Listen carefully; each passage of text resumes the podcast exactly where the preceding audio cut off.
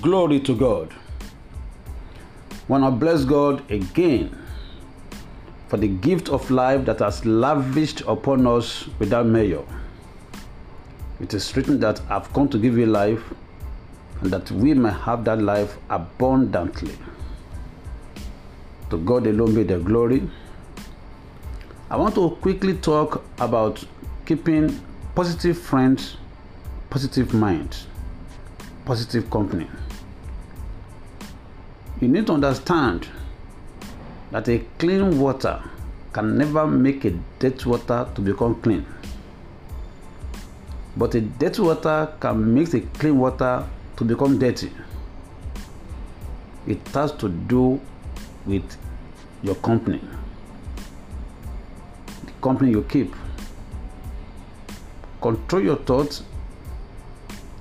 Make sure you are thinking positive thoughts and then seek positive people. In the book of Acts of Apostles, Acts chapter 4, verse 23. Acts 4, verse 23. The Bible says, after the disciples were released and threatened, they went back to their company.